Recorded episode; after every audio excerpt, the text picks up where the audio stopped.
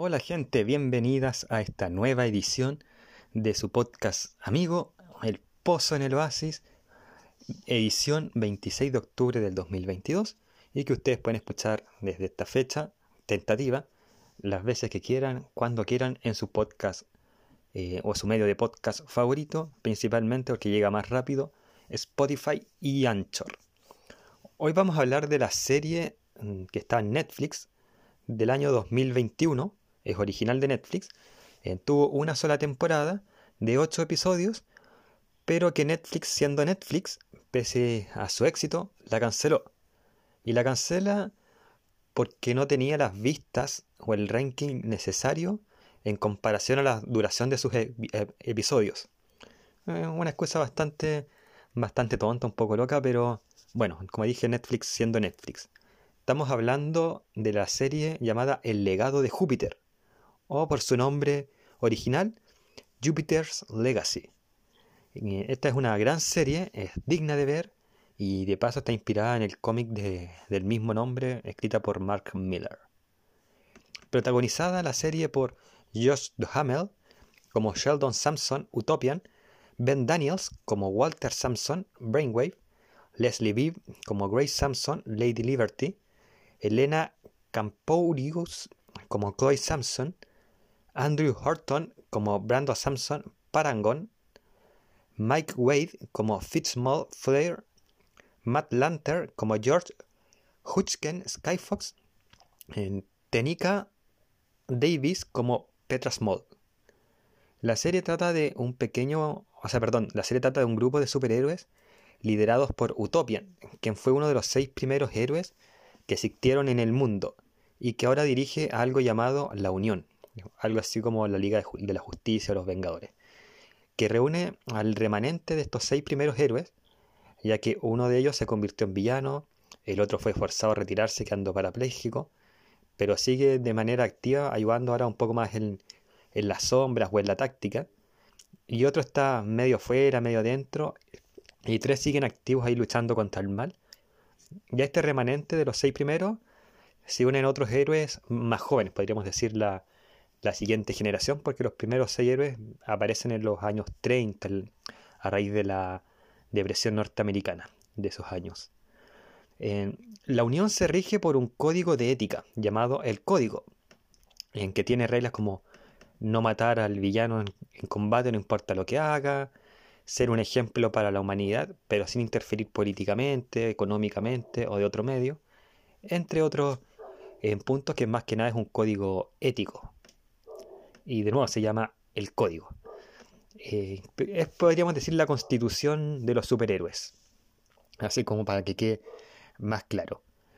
¿Qué pasa con las series que llega a un punto en que existen disputas lideradas básicamente por el sector más joven, o por parte del sector más joven, pero también por dos de los miembros que son activos o de los héroes originales, como son la esposa, Lady Liberty, y el hermano de Utopian, que es Walter, eh, que cuestionan este código si debe seguirse al pie de la letra o debe modificarse. Recordemos que este código eh, se crea cuando aparecen estos primeros superhéroes, en los años 30.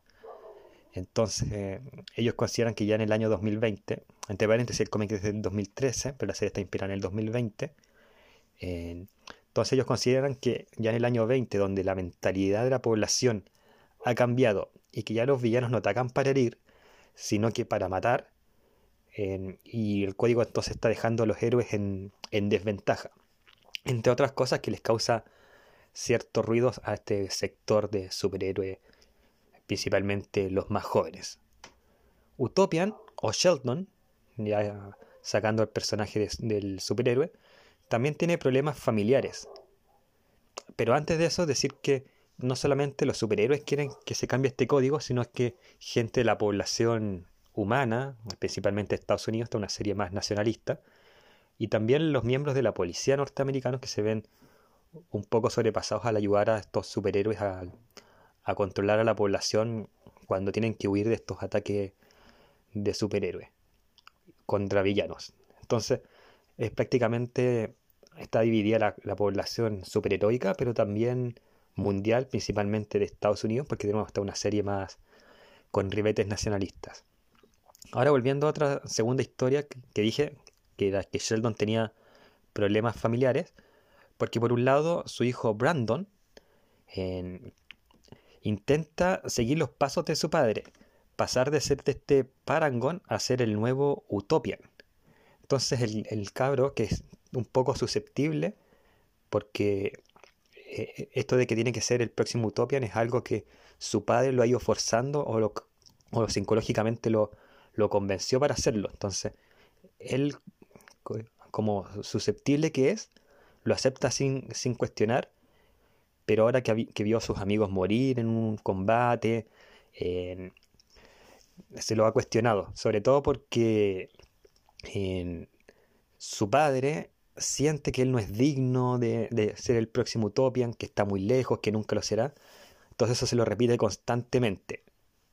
Además, Sheldon debe lidiar con su hija Chloe, que ella no quiere ser super heroína pese a tener poderes. Ella prefiere modelar, prefiere eh, tomar mucho, drogarse. Es, prácticamente eh, la abeja negra, la, la persona descarriada de la familia. Entonces, Utopian Sheldon, que es muy cristiano, no sabe qué hacer con ella.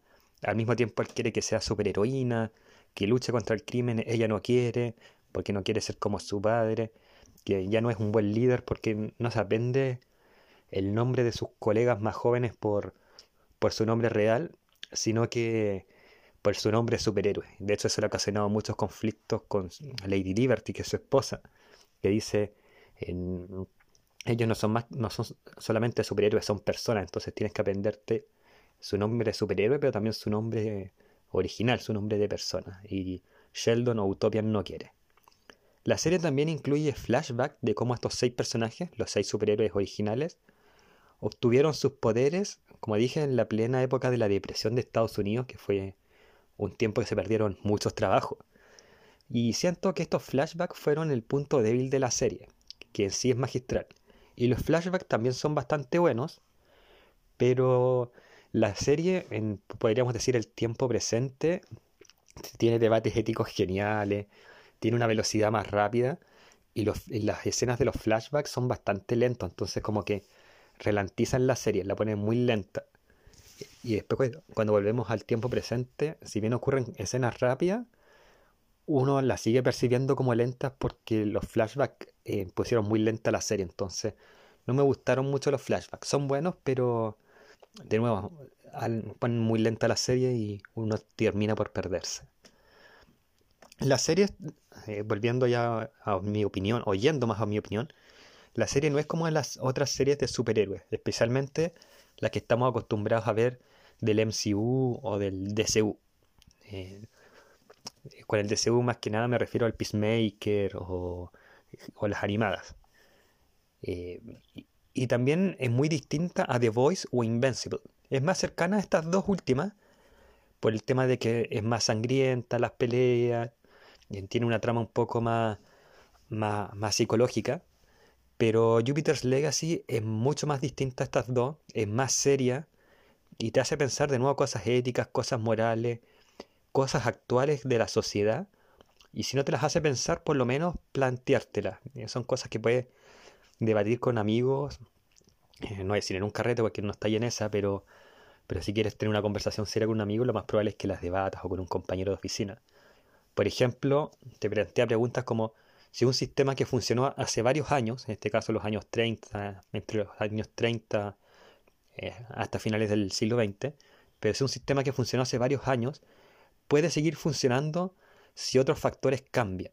Por ejemplo, las personas, las condiciones sociales, tecnológicas, eh, el modo de pensar, etc.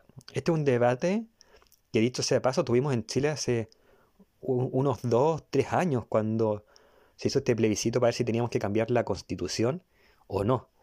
Entonces, no, es algo, como pueden ver, que, que sea tan ajeno, porque nosotros, acá en Chile, yo sé que nos saluda, nos escucha, perdón, otra gente en otros países, pero acá en Chile es un debate que tenemos hasta el día de hoy. También hace otras preguntas que son interesantes, de nuevo de manera filosófica, si a ustedes les gusta hablar de filosofía, les va a gustar mucho esta serie. Porque, por ejemplo, hace estas, estas preguntas.